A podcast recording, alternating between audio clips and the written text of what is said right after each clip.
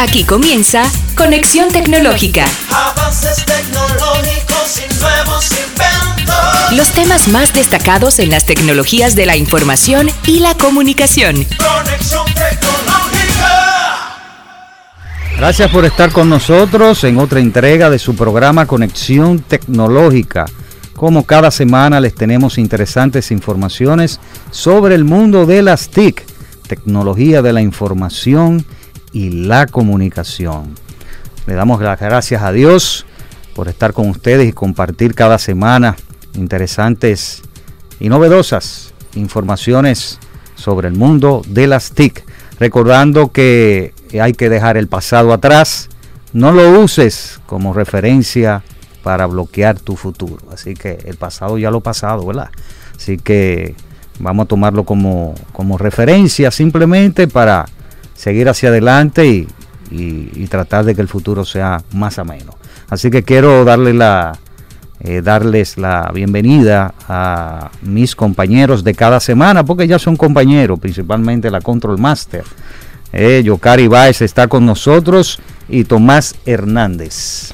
Hola, ¿qué tal amigas y amigos de Conexión Tecnológica? Y vamos a conectar tecnológicamente con nuestros compañeros acá, Yokari y Guido, que anda hoy con un look No, bueno. eh, Muy destacado, Es verdad, es verdad. Bueno, Sí. es parte del, de, la, de, la, de la juventud. una nueva juventud, porque sí. tú lo dijiste, hay que olvidarse del pasado, el presente es el que hay que vivir con un ojito hacia el futuro, señores. Así es. Mira, hoy tenemos interesantes informaciones sobre el mundo de las TIC y eh, hoy toca el segmento orientando al usuario, aquellos que eh, necesitan algunos consejos, algunos tips básicos de seguridad informática eh, y que deben conocer. Bueno, va a estar aquí el ingeniero Samuel Alcántara con nosotros, profesional del área de las TIC, y nos va a dar esos eh, consejos básicos Sí, que tengan que ver con seguridad con informática y va seguridad informática y que vamos a, a- a orientar a esta gente que y más que ahora con, con estos ataques cibernéticos, ¿verdad? Claro, es que la ciberseguridad, señores, eh, cobra mucha importancia cada vez más, yo diría, porque es que el, ciberatacante, el villano que está detrás de tus datos o de tu información, de tu dinero, lo que sea, se va educando, va creando nuevos métodos para atacar y por eso siempre nosotros aquí en Conexión Tecnológica traemos a Alcántara y a otros expertos para que nos ayuden a mitigar esa situación. Tenemos noticias también, Guido. sí, Sí, tú sabes que... que- Novedosas esta sí, semana. eh, Hay un nuevo sistema, o sea, Apple ha traído un nuevo sistema de bloqueo para combatir la piratería. Y bueno, en Rusia la han multado a Apple por un tema ahí de almacenamiento de datos y demás. vamos a tener, eh, aparte de las noticias, eh, casos y cosas de la actualidad tecnológica. Y vamos a hablar de la novela, yo digo que la novela, porque tenemos Sí. dos meses en eso, de la novela de Elon Musk y, y Twitter. Vamos a hablar un poquito sobre ese tema, ¿eh? Sí, vamos a también a darle la oportunidad a, A la nuestros- gente que, ¿verdad? ¿Qué opina? Que opinen. Recuerden, Sí. vayan tomando nota. 809-227-9290 y 809-226-0967 en cabina desde el norte para que puedan comentar o hacer la pregunta que quieran en ese segmento en donde estaremos hablando de la novela de Twitter y su protagonista Sí. Elon Musk. Así mismo es. Y antes de pasar a nuestras noticias, queremos recordar que estamos en, en el canal CITV, transmitiendo en vivo eh, por 60 de Claro TV, 38 de Altiz, y estamos en vivo también en Facebook, Conexión Tecnológica RD. Claro, y si por casualidad de la vida se ha perdido usted un episodio, recuerde que tenemos nuestro podcast a través de Spotify, Conexión Tecnológica RD. Vámonos de inmediato a las noticias más relevantes de la semana. Noticias en línea en Conexión Tecnológica. Bien, amigas y amigos, y el nuevo modo de bloqueo de Apple para iPhone combate la piratería. Y es que, señores, a pesar de que durante años Apple ha comercializado sus iPhones, iPad y computadoras Mac como los dispositivos más seguros y centrados en la privacidad del mercado, recientemente reforzó este esfuerzo con una nueva característica que llegará en este otoño y se le llama modo de bloqueo, diseñada para luchar contra los intentos de piratería como los malware, el denominado Pegasus, que según se informa, algunos gobiernos usaron contra trabajadores de derechos humanos, abogados políticos y periodistas de todo el mundo. Apple también anunció una subvención de 10 millones y una recompensa por errores de hasta 2 millones para alentar una mayor investigación sobre esta creciente amenaza. El gigante tecnológico dijo que el, mundo de, modo de bloqueo está diseñado para activar protecciones extremas en sus teléfonos, como el bloqueo de archivos adjuntos, mm, muy importante porque usted sabe que usted le envía un archivo adjunto y usted lo abre y, se encuentra con que es un virus o, algo intentando piratearte. Y bien, también para vistas previas de enlaces en mensajes, tecnologías de navegación web potencialmente pirateables y llamadas FaceTime entrantes de números desconocidos. Los dispositivos Apple tampoco aceptarán conexiones de accesorios a menos que el dispositivo esté desbloqueado. Muy importante. Las personas tampoco pueden instalar un nuevo software de administración remota en los dispositivos mientras están en modo de bloqueo. Esta nueva función ya está disponible en el software de prueba que utilizan los desarrolladores este verano y se lanzará públicamente de forma gratuita en el otoño de este mismo año para el iOS 16, que viene siendo el sistema operativo número 16, el iPad OS, el sistema operativo de iPad y para Mac OS Ventura. Noticias en línea. Conexión tecnológica. Bien, en otras de las noticias interesantes de esta semana, eh, vemos que Rusia está muy, muy caliente, muy caliente, quiere multar a todo el mundo y, y ahora Apple, que fue multada por la ley de almacenamiento de datos y fue en una corte de Moscú que multó esta semana a Apple con 2 millones de rublos, eso es unos 34 mil dólares por rehusarse a almacenar eh, datos personales de usuarios rusos en sus servidores en el país, que es parte de los esfuerzos del gobierno ruso para controlar la actividad online. Zoom, eh, Video Communication y Oclac, eh, que opera la herramienta de Internet Speed Test, recibieron multas por un millón de rublos en virtud de la misma ley. Estamos hablando de 13.500 dólares. Durante años el gobierno ruso ha intentado establecer un mayor control sobre Internet y las redes sociales, una labor que se ha intensificado en los últimos meses mientras intentan limitar el flujo de información sobre la guerra de Ucrania. En marzo, eh, un tribunal ruso prohibió las operaciones de Facebook e Instagram, por lo que describió esto como actividades extremistas.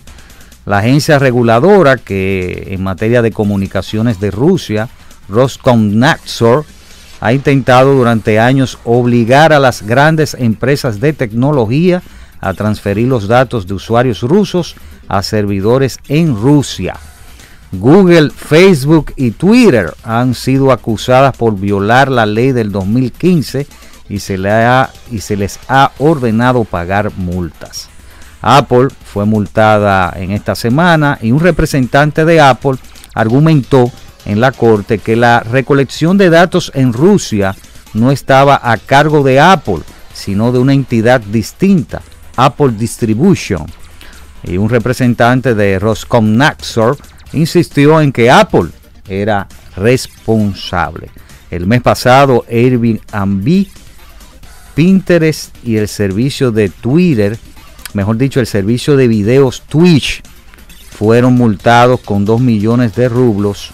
Estamos hablando de algunos 15 mil dólares eh, cada uno por la misma ley. O sea que Rusia no está nada fácil. Seguimos con más noticias. Noticias en línea. Conexión tecnológica. Bueno, señores, y recientemente hubo un corte de internet, o el internet se cortó en Canadá, y esto fue causado por un mantenimiento. Rogers, uno de los mayores proveedores de internet y telefonía móvil de Canadá, se disculpó por la interrupción de sus servicios en todo el país, que comenzó el pasado viernes. El presidente de la compañía, Tony Staffieri, dijo que la falla se produjo después de una actualización de mantenimiento en nuestra red central. Los servicios de transporte, bancarios y de emergencia se vieron afectados por el apagón y las líneas directas del 911, así como los cajeros automáticos de todos los bancos. Los canadienses acudieron en masa a las cafeterías y bibliotecas para encontrar una conexión. La interrupción del servicio comenzó a partir de las 4.30 hora local del viernes y se prolongó durante más de 15 horas. Pero la mayoría de los servicios ya se han restablecido. Staffieri dijo que el trabajo de mantenimiento causó que algunos de nuestros enrutadores fallaran la madrugada del viernes. La interrupción tuvo un gran efecto en una amplia gama de servicios en todo el país, sirviendo como un recordatorio de cuán dependiente se ha vuelto la sociedad en las comunicaciones modernas. Muchos servicios del 911 informaron dificultades con las llamadas entrantes y los hospitales pidieron al personal de guardia que viniera a trabajar hasta que esto se resolviera. Una madre, Lara Morgan, describió cómo luchó para comunicarse con los servicios de emergencias después de que su hijo resultó herido en un partido de rugby.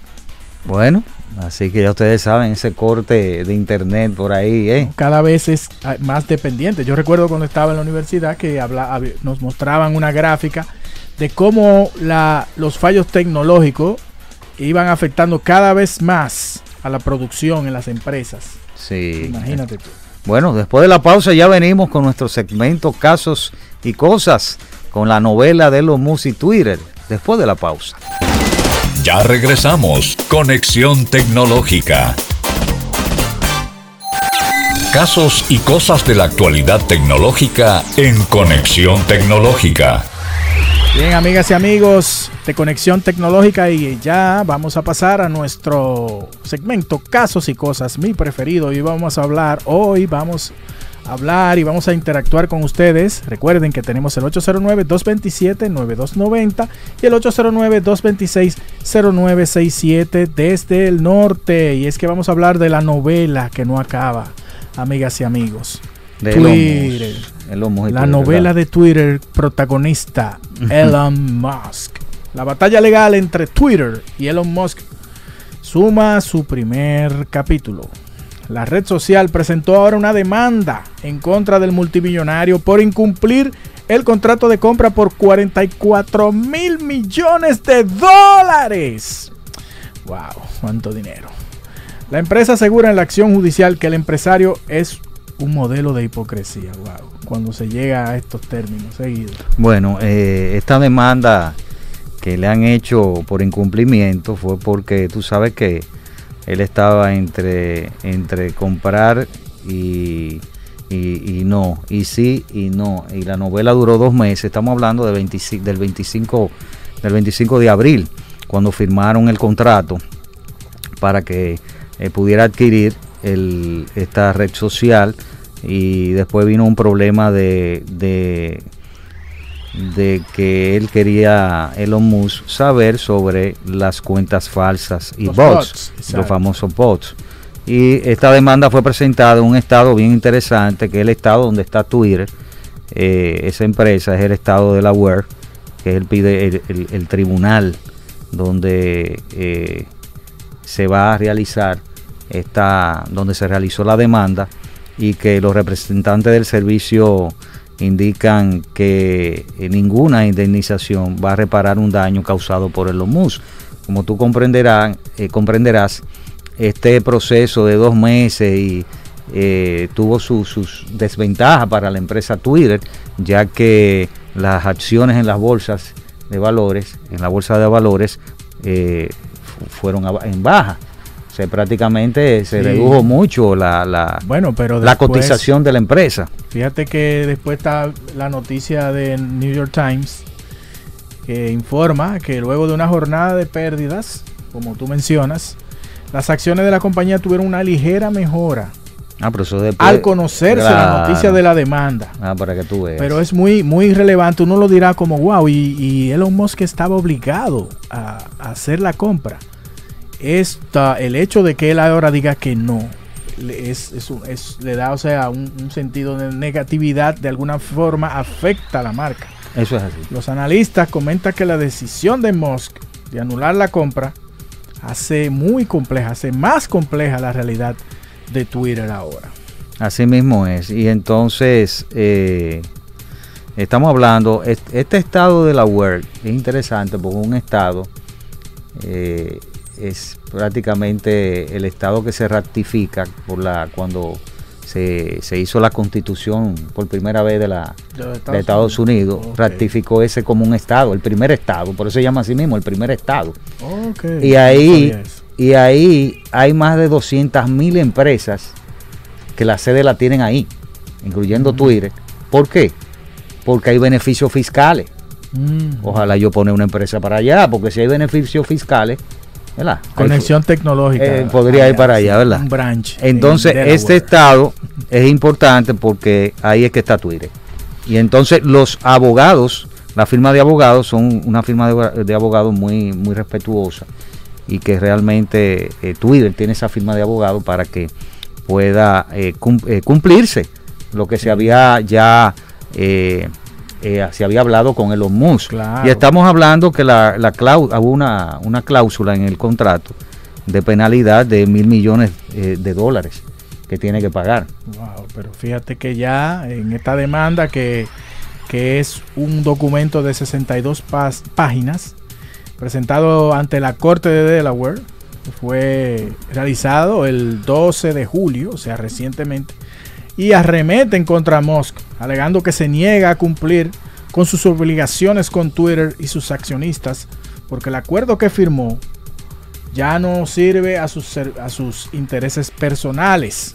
La compañía que acusó a Musk de montar un espectáculo público, se podría decir que sí, porque hubo mucho dime y direte y precisamente aquí No, y, hasta- y hasta Tecnológica- bullying. Sí. Hasta bullying por parte de Elon Musk. Claro, y aquí en Conexión Tecnológica, eh, en ese transcurso de tiempo, varias veces presentamos Sí, noticias e claro informaciones. sí. Y nosotros también pensábamos que, bueno, que Elon Musk simplemente estaba haciendo su due, due diligence y que de repente, de, de momento, iba a comprar la empresa, pero no. No fue así. Y por los famosos bots. eh, pero él tiene que verificar. O sea, antes de, de exigir finalmente la verificación, que ya Twitter le había mandado informaciones de, de- datos, incluso de usuarios y todo eso, de, de dos veces. Eh, eh, dos, dos veces le mandó información y eso no fue lo suficiente.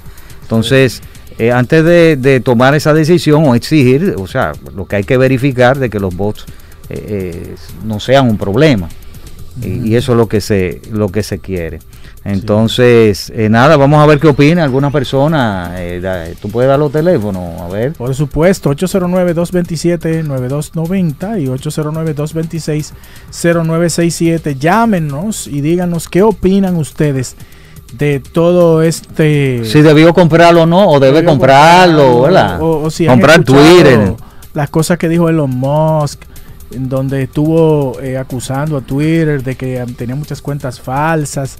Y recuerden también que Twitter, por su lado, le pasó información seguramente delicada a Elon Musk para que tomara su decisión. Exacto, no, no, no, eso es así. Dos, en dos ocasiones, eh, eh, Twitter como plataforma se dio algunas informaciones en, en- en dos ocasiones eh, para que para ver si, si Le dieron un usuario y un password de alto nivel. de alto nivel. Sí, o, o creen ustedes que, que sería ventajoso para Twitter que un personaje, digamos, como el señor Elon Musk, fuera el que tu- estuviera tomando las riendas, tomando decisiones importantes en torno al funcionamiento, la estrategia, el- cómo ese negocio iba a seguir. Twitter, ¿Cuántos años tiene Twitter, Guido? Twitter es una de las redes sociales ah, digitales más viejas, ¿verdad? De, la- de las que, que están ahora todavía usándose. Creo que Twitter está primero que Facebook, inclusive. Y sin embargo, sigue ahí. Empezó con,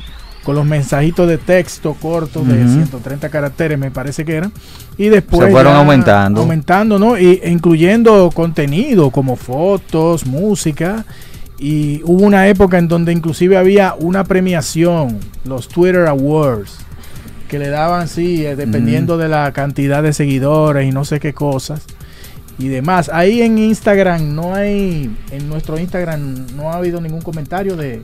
Sí, tenemos aquí eh, ellos a- aquí en, en Conexión Tech RD en Instagram nos dicen que eh, esas supuestas cuesta- eh, cuentas falsas eh, ellos alegaban que representaban un solo un 5% de los usuarios activos mensuales. Eso parece que aportando esa, Bueno, es, es un dato muy, muy relevante porque... sí, imagínate 5% tú, de usuarios activos mensuales, eso es mucho. Eso es mucho, ¿eh? Entonces imagínate tú, este, eso, eso que no son personas, son bots, que son una especie, digamos, de, de, de cuentas robots, podríamos decir, y que actúan, interactúan de una manera este, sincronizada quizás por una persona que tiene cierto interés por manejar la opinión pública, por ejemplo. Entonces, esto es delicado, señores, porque uno lo podría ver, bueno, comprar o no una empresa, sí, pero el impacto que podría tener el, lo que se maneja a través de Twitter, y ustedes lo saben porque de repente Shaquille O'Neal escribe un tweet saludando a Guido, se vuelve Guido famoso Sí, inmediatamente. de una vez. De una vez, o se, volverá eh, eh, Shaquille famoso por enviarle, un- por lo menos en la República Dominicana.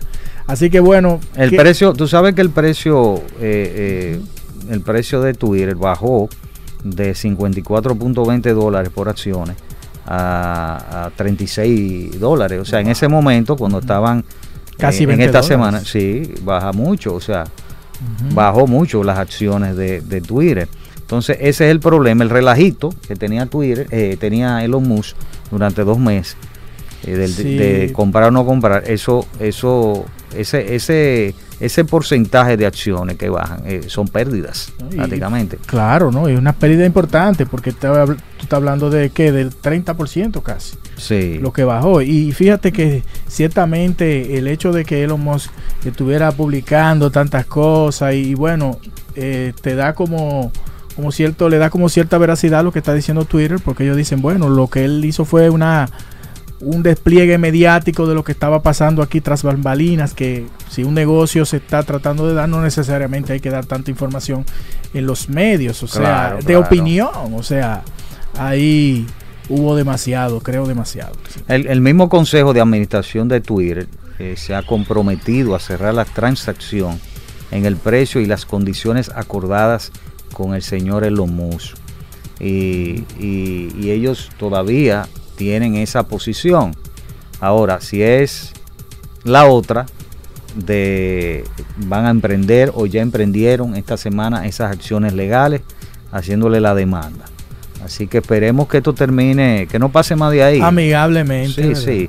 Y que el, el señor Elon Musk eh, pueda acceder a la compra. Y tú sabes que antes de hacer esa compra, Elon Musk ya había adquirido el 10% de Sí, Twitter o sea, porque anteriormente. No es, él no es O sea, que él parte. es nuevo. Exacto, eso es parte de, de- de Twitter prácticamente. Así que ya ustedes saben, esperamos que esta plataforma eh, de Twitter pueda negociar y terminar este esta novela de Elon Musk y, y, y su y su equipo. Comprar a Elon Musk. Twitter. Ganará Twitter la demanda contra Elon Musk. No se pierda Así- el así- próximo la novela, episodio. la novela. Bueno, después de la pausa ya venimos con orientando al usuario. Eh, recuerden que vamos a tener al ingeniero Samuel Alcántara, estará con nosotros compartiendo algunos tips, consejos importantes. Quédese con nosotros porque eh, son consejos básicos de seguridad informática que usted debe conocer. Después de la pausa. Ya regresamos. Conexión tecnológica. Conexión tecnológica. Ahora, orientando al usuario. Bien, bien, continuamos con nuestro programa Conexión Tecnológica y ahora nuestro segmento orientando al usuario. Eh, tenemos la comparecencia y aquí del ingeniero Samuel Alcántara que va a compartir con nosotros estos tips, consejos que debe tener usted en cuenta a la hora de qué? Bueno, de, que de cuidar. cuidar la información, los datos, ¿verdad? Estamos hablando pues, de que usted tiene que proteger sus datos y evitar el ingreso de cualquier eh, software malicioso, ¿verdad? Y protegerlo. Así que ya ustedes saben estos tips de seguridad informática con el ingeniero Samuel Alcántara. Vamos a dar la bienvenida y un grato placer que esté con nosotros compareciendo, Samuel. Buenas, Guido. Buenas, equipo de Conexión Tecnológica. Saludos a toda la audiencia de Conexión Tecnológica. De verdad, eh, un placer estar por acá de nuevo compartiendo este espacio con ustedes y donde vamos a traerles los, algunos tips para que puedan estar a salvo de los hackers y de los estafadores que utilizan medios digitales para eh, beneficio económico. Sí, así mismo es. Mira, eh, bueno, es que todo se le achaca la pandemia a veces. Eh, desde la pandemia, claro está, hubo un desarrollo, un aumento, un incremento, mejor dicho, de ataques cibernéticos y las personas eh, desde ahí entonces ha cambiado un poco la forma de interactuar con sus equipos eh, porque eh, ha tenido que tomar acciones para proteger sus datos. Entonces, ¿qué medidas, ya para las personas que nos están escuchando, qué medidas tú tienes o medidas principales puedes mencionar para que las personas que tienen sus equipos y acceden también a Internet y a, otros eh, medios que tienen que ver con aplicaciones, eh, puedan implementar para proteger esos datos de usuarios malintencionados.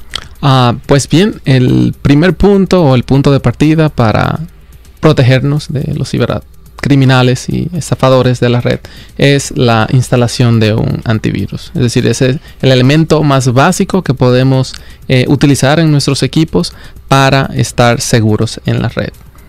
A la hora de elegir un antivirus hay ciertos elementos que debemos tomar en cuenta. El primero es siempre que se pueda eventualmente siempre que su capacidad económica le permita, debe evitarse un antivirus que sea gratis, porque habitualmente en los antivirus gratis es donde están eh, la mayoría de debilidades de, los fabricantes y siempre que se pueda hay opciones económicas y acordes al, al Yo presupuesto. Creo que ya, hay, ya hay opciones eh, muy económicas que pueden ya los usuarios adquirir sobre un software, vamos a decir un software integral es un software, prácticamente un software integral que necesita. Exacto, exacto.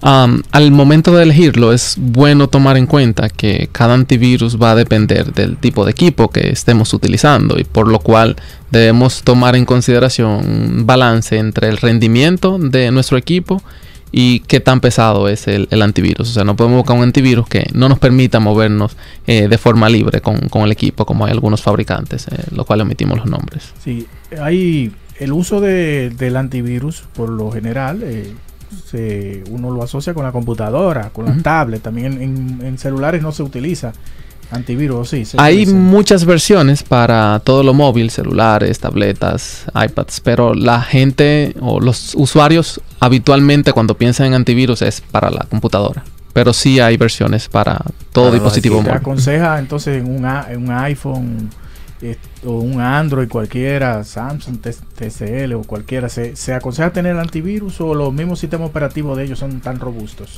En el caso de iOS, el sistema operativo de, de, iPhone es bastante robusto. Uno puede navegar con facilidad porque ellos tienen muchos criterios antes de que una pase al, a la tienda de ellos. No, no tanto así como en Google Play, aunque eso ha ido evolucionando pero no está de más tener un buen antivirus que te mantenga eh, protegido, aún así, como una capa de seguridad adicional. Sabes que hay una, ya entrando en, en, el tema así de, de Android, hay tantas, tantas diferentes opciones en, en digamos, en, la, en la tienda de Google para, para este para protegernos y demás, ¿qué, ¿qué, específico uno debería de buscar? O sea, no mencionarnos quizá la aplicación específica, pero un antivirus que haga qué, por ejemplo, qué, qué características tenga.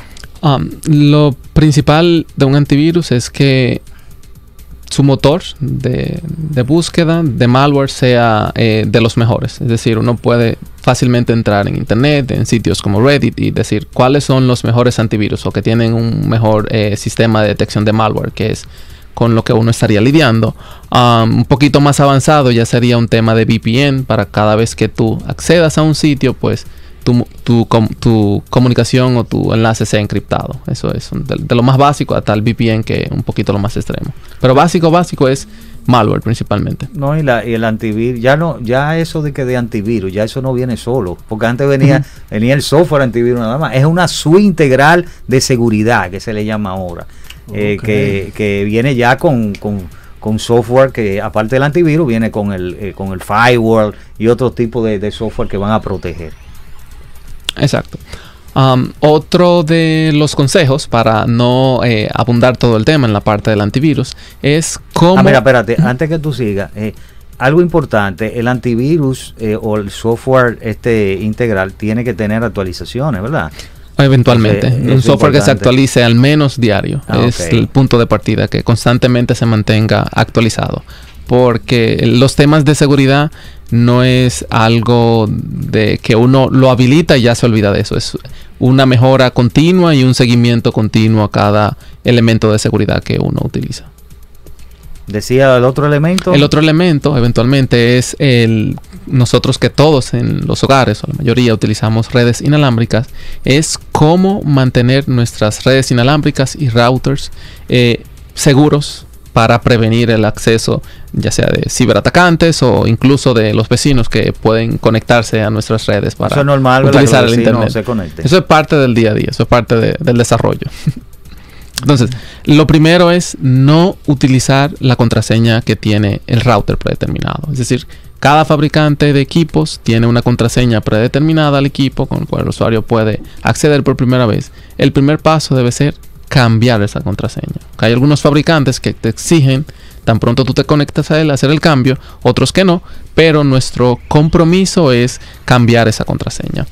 Lo siguiente es, siempre que se pueda, deshabilitar el SSID o el identificador de nuestra red Wi-Fi. Es decir, el nombre con que nosotros identificamos nuestra red Wi-Fi es importante deshabilitarlo porque muchos de los cibercriminales se mantienen constantemente, ya sea desde su teléfono o cualquier dispositivo móvil, escaneando cuáles nombres de redes hay disponible y qué información, y así puedan asociar a, a tu casa, por ejemplo, con un nombre de un Wi-Fi en específico también. Mira, este, hay una práctica que yo tengo con eso de los routers que nos instalan los proveedores y es que yo le cambio el password al administrador también del router. Porque tú sabes que vienen a chequearte una avería, admin, password, admin. Cualquiera puede entrar a tu red, Así es. al administrador y cambiarle, cambiarte todos los, los, la- la- los, ¿cómo se dice? Los settings, las configuraciones. Entonces yo, en mi casa, cuando van a dar un soporte técnico, me tienen que, yo soy que entro, administrador, míralo, entre, ahora trabaje. Exacto. Así que yo lo hago. E- Eso es lo que todos debemos hacer a- apropiadamente. Cambiar ese usuario por defecto de, Y cam- de configurar el equipo otro inalámbrico. tema con los Wi-Fi es, eh, me gustaría saber qué tú opinas de eso, porque de esto, ah, hay personas que se conectan en cualquier Wi-Fi Pública. público pública. y no se llevan del mensaje que le da el teléfono a veces o la laptop que dice es una república, hay que tener cuidado. Entonces, ¿qué tú recomiendas en ese sentido? Lo ideal es no utilizar esas redes públicas. Si tú tienes algo que hacer muy urgente, intenta siempre que sea con la data de tu teléfono o esperar siempre estar en la casa o en alguna red corporativa segura para, para poder eh, conectarte a internet o realizar cualquier tema. Pero en esas redes que hay en los cibercafés o en, eh, en los cafés tradicionales públicas, no es bueno conectarse porque mucha de la información que nosotros enviamos no viaja encriptada, no todos los sitios viajan encriptada. Y cualquiera que esté conectado a la red con un programa, no tiene que ser un experto, pues puede tener acceso a todos esos datos. Imagínate que tú envías contraseñas o datos de tu cédula y no viajan encriptado. Cualquiera en la red puede tener tu cédula y esos passwords, por así decirlo. Y hay que evitar de, a toda costa. Yo creo que quizás se puede utilizar, ¿verdad? Pero no para cosas eh, tan eh, relevantes, digamos, porque si tú estás en una sala de espera, eh, bueno, y hay internet quizá, bueno, tú no puedas utilizarlo para cosas importantes, pero para quizá ver algunos videitos, ¿verdad? Exacto, no nada para nada con fines que tengan que ver con la empresa, registrarse, hacer transacciones bancarias. Nada de eso, no, no, no, revi- no revisar el mail de la empresa, eh, no hacer trabajo y enviarlo por correo. en transacciones de, que de, corre- de, de, de bancarias. bancarias. No, no, no. Tampoco. Esos pueden ser eh, algunos de, de los fines para eso. ¿Y qué Ah, más? ¿Qué, ¿qué más de sobre Otro, tam- otro punto también es eh, si el espacio donde va a estar tu Wi-Fi es un tanto pequeño y tú puedes reducirle la potencia con que el dispositivo de tu hogar o el router inalámbrico emite la, la señal del Wi-Fi. Eh, Tú entras a la configuración y la reduces si, si eventualmente tú tienes un pleno conocimiento, sabes hasta qué punto puede eh, llegar la señal sin que te afecte la disponibilidad en tu hogar, pero para que la señal no esté saliendo al exterior y los vecinos o atacantes no puedan tener, eh, hacerse, hacerle la vida más complicada a ellos, por así decirlo. Sí, bueno. ¿Qué, otra, ¿Qué otros tips ya relacionados con la identidad y, y demás tú nos puedes dar? Ya saliendo un poco de Wi-Fi para, ¿verdad? Para seguir. Para, para- seguir, o- o un punto importante es eh, nosotros, eh, lo hablamos en parte en el Wi-Fi, pero no lo profundizamos, es evitar a toda costa eh, que un hacker o que cualquier eh, ciberdelincuente pueda tener acceso a nuestros, a nuestros datos. Hay en algunos sitios donde nosotros no tenemos el control, que ya son los sitios donde nosotros estamos logueados, que si esas bases de datos están comprometidas, pues no, nosotros no tenemos nada que hacer. Pero nosotros podemos evitar mucho de eso a la hora de navegar y con el tipo de contraseñas que utilizamos. El primer punto es utilizar contraseñas diferentes para cada servicio. para cada cuenta? Sí, no es recomendable utilizar la misma contraseña para todas las cuentas, las redes sociales que utilizamos, la, eh, el correo del trabajo, eso es eh, un error, porque una vez una de esas cuentas o uno de esos sitios se ve comprometido, pues los hackers se mantienen testeando con esa contraseña que están comprometida en muchos usuarios. Y ahí entonces ah, es un ejercicio de memoria que hay que hacer Ujú. o de ayuda a memoria, que es anotarla. Ahora, mi recomendación en ese sentido, y me gustaría saber tu opinión, es, bueno, tú hacer un archivo con tus, eh, tus contraseñas, pero no escribirlas todas, sino algo que te recuerde esa contraseña, porque si ese archivo te lo roban también, bueno, ahí están todas, ah, Facebook esta, eh, Instagram aquella. No, uno dice Facebook, tal cosita. Ah, sí, sí, me, que- claro, no cosas así de que mi abuela, ah, pero que no hay que buscar el nombre de tu abuela y ese Que de es. eso vamos a... Es otro tip, ¿verdad? Eh, que Exacto, eso es otro tip, que hay muchas herramientas, incluso gratis, que nos sirven para ese fin, que son los gestores o administradores de contraseña, que ellos te ayudan a generar una contraseña súper segura y no se almacena la contraseña en tu equipo, sino que se almacena en términos de hash y lo que hacen que tú puedas tener 10 hasta 100, la n cantidad de redes sociales o contraseñas guardadas de, una forma bien segura y, protegida. Otro punto que podemos y que deberíamos tomar en consideración es tomar en cuenta que si algo es demasiado bueno, de seguro no es cierto. Si te llega algún mensaje que te has ganado la lotería, que te has ganado un boleto aéreo Cada rato. y tú no juegas la Eh, lotería, ni, a la ni- lotería. Yo me la he sacado muchas veces y nunca he jugado. Exacto. Cuando te llega un mensaje de ese tipo es que están tratando a toda costa de tener información sobre ti para luego o extorsionarte o acceder a tu equipo, acceder a alguno de los portales donde tú tienes eh, tu contraseña registrada. Y eso de, de- de informaciones también personales, porque si estamos hablando de contraseña, eh, eh, tiene que ser eh, contraseña segura, no decidir que el nombre de, del, poner el nombre del perro, poner el nombre de, de, Con la edad de, y de la la fecha de cumpleaños. Sí. 1979, Sí, no. 1979. Mm, Eh, No puede estar nada relacionado ni a tu nombre, ni a tu apellido, tu fecha de nacimiento, incluso la fecha de nacimiento de, de tus familiares cercanos, porque es lo primero que el hacker eh, valida o, o el quien quiere hacerte algún tipo de estafa. Oye, la verdad que tú estás dando mucha masa. bueno, sí, sí, hay mucha... Hay que recordarle a los amigos y amigas que nos escuchan que, bueno, en el otro segmento, Guido, que va- vamos No, a no, seguir puede, puede, puede eh, dar los números por Ah, si acaso bueno. hay alguien que quiera preguntar sobre seguridad Oh, informática. exacto, cualquier pregunta o comentario en torno al tema 809-227-9290 y 809-226-0967 desde el norte. Eso es con relación a, la- a la- a las contraseñas. Exacto. específicamente. ¿Qué otros tips eh, tenemos? ¿Qué, otro- qué otros tips con relación a la contraseña? Bueno, ahora profundizamos en los gestores de contraseña. Hay gestores de contraseña. eh, uno, algunos nombres de los relevantes es One Password o LastPass como última contraseña en inglés que te ayudan a tú tener una única contraseña maestra para acceder a esa aplicación y ella te encarga y ella se encarga con algoritmos bien precisos y robustos de indicarte o generarte contraseñas para acceder a las redes sociales, a cuentas bancarias, correos electrónicos, todo tipo de acceso, casi todo, te permite eh, iniciar con esos gestores de contraseña. Entonces, ah, el, si desean utilizar las versiones eh, paga, que siempre es lo, habitual de tener esos gestores de contraseña, y te funcionan tanto en tu dispositivo móvil como en tu computadora. Es decir, eh, no es que una contraseña que tú tengas en tu computadora va a tener que utilizar otro generador de contraseñas en tu móvil. Se integran perfectamente y tienen toda esa parte en la nube y así de una forma simple tú puedes robustecer o hacerle la vida difícil a cada uno de los atacantes que intentan de forma constante eh, acceder a tu información personal como cumpleaños, como eh, aniversarios, fecha de nacimiento, cédula. Para... normalmente eso es lo que ponen. Sí. Incluso Exacto. se lo ponen también con- en, en todas las cuentas de, de- de las plataformas.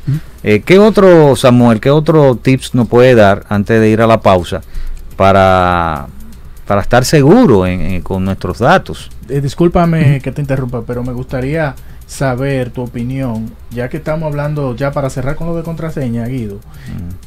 Apple, o sea, el iPhone tiene esta habilidad. de- yo cuando estoy haciendo acceso, alguna me, me dice, ¿quieres que guarde tu password? Eh, ¿Qué tú opinas? ¿Tú crees que eso es seguro? El keychain de Apple es seguro. Ahora bien, porque el keychain para tú poder acceder a alguna de las contraseñas, lo primero es que valida con tu eh, Rostro, Con tu huella. rostro. O sea, o la con tu huella, verificación, la la verificación. auta- autenticación. La autenticación que tiene el keychain, la diferencia entre el gestor de... El keychain es un gestor de contraseña, pero un tanto más sencillo. Eh, a veces ellos te dan la opción de generar automáticamente una contraseña Sí. para los sitios, el keychain de Apple. Eh, lo malo es que la gente utiliza una, un password de desbloqueo súper simple para el iPhone y si, te si ese es el mismo password de desbloqueo para el keychain, puede tener acceso a todos tus datos. Los otros gestores te exigen que la contraseña maestra sea un tanto más robusta. Qué bien, qué bien, interesante.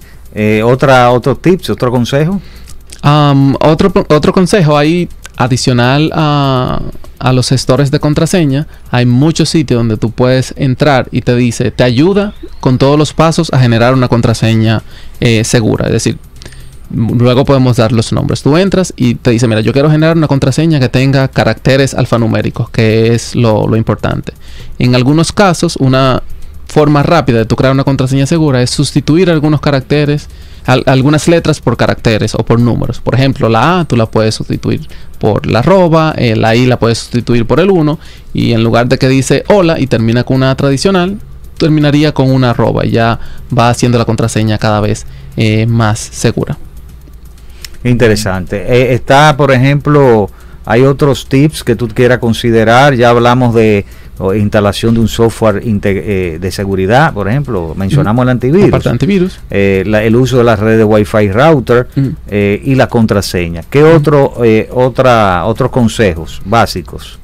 Bueno, podemos tomar en cuenta también de cuáles tips eh, podemos recurrir para estar seguros cuando navegamos a través de Internet para tener nuestra información bancaria segura. Es parte de lo importante que podemos abordar ahora. en- Después de la, Después pausa. de la pausa. Así mismo es, así que quédese con nosotros para que sigan escuchando estos consejos básicos de seguridad informática que usted debe conocer con Samuel Alcántara, profesional de las TIC. Después de la pausa. Ya regresamos. Conexión Tecnológica. Seguimos conectando tecnológicamente aquí con nuestro invitado Samuel Alcántara que nos está hablando de cómo cuidarnos en las redes, cómo utilizar nuestros celulares, cómo utilizar nuestras computadoras. Consejos básicos, ¿verdad? Consejos básicos para cuidarnos de los ciberdelincuentes que están ahí acechando. Y fíjate, Samuel, que muchas veces uno está navegando en tu teléfono, empiezan a salirte pantallas de anuncios, de cosas, tú le das clic a una que otra cosa y cuando tú vienes a ver, te están instalando un software. Así es, así es. Es uno de los tantos métodos que utilizan los ciberdelincuentes para obtener acceso a nuestros datos y obtener acceso a la información de nuestros equipos. Algunas recomendaciones al momento de uno estar eh, navegando por internet en sitios desconocidos es instalar, instalarle una especie de add-on o programa que bloquea ese tipo de ads o anuncios, por así decirlo. Se llama en inglés ad blocker. Eh, por ejemplo, si estás utilizando Chrome, tú entras a la tienda de Chrome y buscas Ad Blocker, por ejemplo, y te salen varias opciones. Y lo que hace este componente es evitar a toda costa todos esos anuncios y todos esos pop-ups que salen cuando uno está eh, entrando a cualquier sitio de Internet. Lo otro es ah, para mantenernos a salvo, porque tú mencionaste Internet de forma habitual hay quienes eh, no sabemos y intentamos acceder a sitios un poquito más eh, complicados como la, dark web, de que para entender que hay más allá de internet.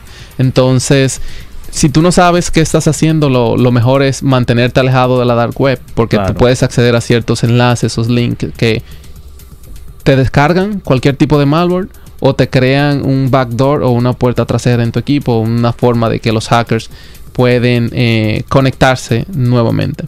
Sí, fíjate que quiero recordarles a nuestros amigos y amigas que nos están escuchando, nos están viendo por los diferentes medios que pueden llamar al 809-227-9290 o al 809-226-0967 desde el norte para hacerle cualquier pregunta a Samuel o para contarnos alguna anécdota de lo que le ha sucedido algún caso de la de de software malicioso. Hay muchos que, de repente tu han hackeado hasta la, hasta la cuenta. Sí, tú a veces no te das cuenta y ah, cuando, te dan el palo y bueno, tú haces tu reclamación en, en una bancaria, por ejemplo, en una situación así, después cuando tú vienes a darte cuenta, y que después entras en un proceso, ¿cómo, cómo podemos manejarnos? Porque es necesario, es muy útil tener tu, manejo de tus cuentas a través de aplicaciones bancarias en tu celular, pero uno tiene como, yo diría que la gente debe tener un poco de miedo, de cuidado. ¿eh? Exacto. Ah, muchas de las cuentas eh, bancarias ya nos permiten a todos, de los, las cuentas de acceso a los bancos, nos permiten a, a todos tener eh, acceso de, multifactor. multifactor. Multifactor access.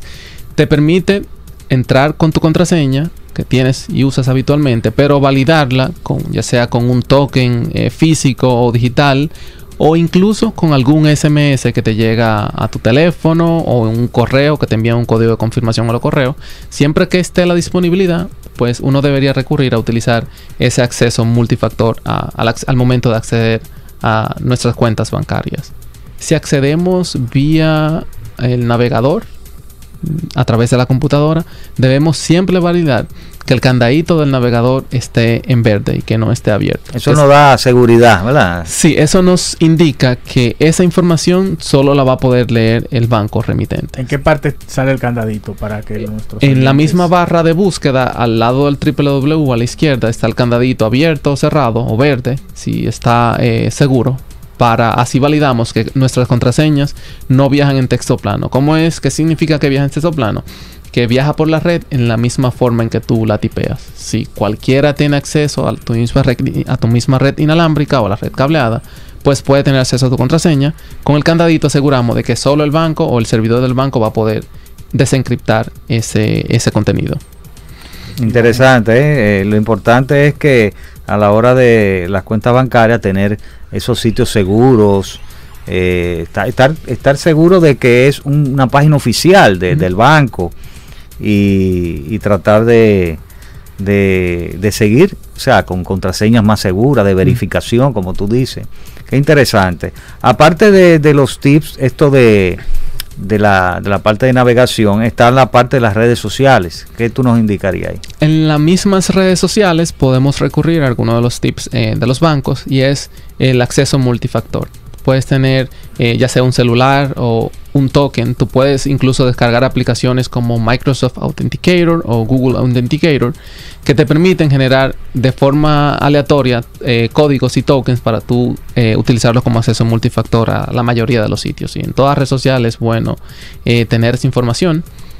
Es importante que nosotros en redes sociales no estemos publicando eh, nuestros datos como cédula, fecha de nacimiento, Informaciones ah, personales, in- ¿verdad? Información personal que luego los mismos hackers o seguidores pueden utilizar para tener acceso a nuestra cuenta, para decir que la, cu- ah, la cuenta se me bloqueó y empieza el proceso de recuperación. ¿En qué fecha tú naciste? ¿Cuál es tu cédula? Y Sí, fíjate que también no solamente no tener ese tipo de información sensible, sino fotos sensibles, por ejemplo, una foto de tu cédula. Hasta video. No, Pues digo yo, ya, ya, bueno, por supuesto, pero, pero digo yo, la foto de tu cédula dentro de tu álbum de fotos que puede ser hackeado, ¿verdad? Sí. Y te podría, oh, pero mira una cédula aquí, nuevecita, lado y lado y todo. O sea, es una, eso es algo que yo siempre borro, porque a veces la he tenido que utilizar para una autenticación. Desde que lo hago, borro la cédula de mi teléfono. Exacto. Y, y también es importante, no es lo que uno suele hacer porque no es el propósito de las redes sociales, es utilizar, subir mucha información en diferido, como dicen. Que tú no estés fuera del país, por ejemplo, con toda la familia y tú te, te tiras una foto con la familia. Mira, estamos en, en, en Colorado, por ejemplo, y tu vecino o Ah. quien quiere entrar a su casa, ah, pero la familia entera Es está en Colorado. Tema, tema que me ha causado problemas porque cuando yo co- yo co- yo publico uno de mis platos que cocino, va a mundo, mándame. Y yo, no, yo lo publico, ya yo me lo comí. Pero es así, ¿no? Es ciertamente. En, a mí me preocupa mucho el tema del smartphone. Porque es donde hay más gente conectada a las redes y haciendo cosas.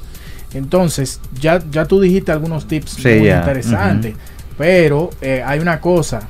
Y es que, por ejemplo, nosotros entramos a una red social nueva. O a un aplicativo, lo que sea nuevo. Y a veces viene esta pregunta. ¿Quieres usar tu Google, Google account? ¿O quieres usar tu ah, eh, Apple account? ¿Qué tú opinas de esto? Porque yo mm, digo yo no. ¿O quieres usar tu mail? Yo puedo usar mi mail, pero si lo hago a través de Google account es más rápido.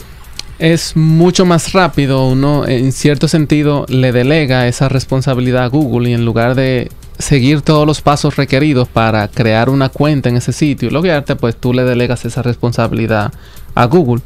Siempre que sea de Google y en sitios eh, reconocidos, por así decirlo, que cuenten con candadito de seguridad y todos esos temas, es favorable.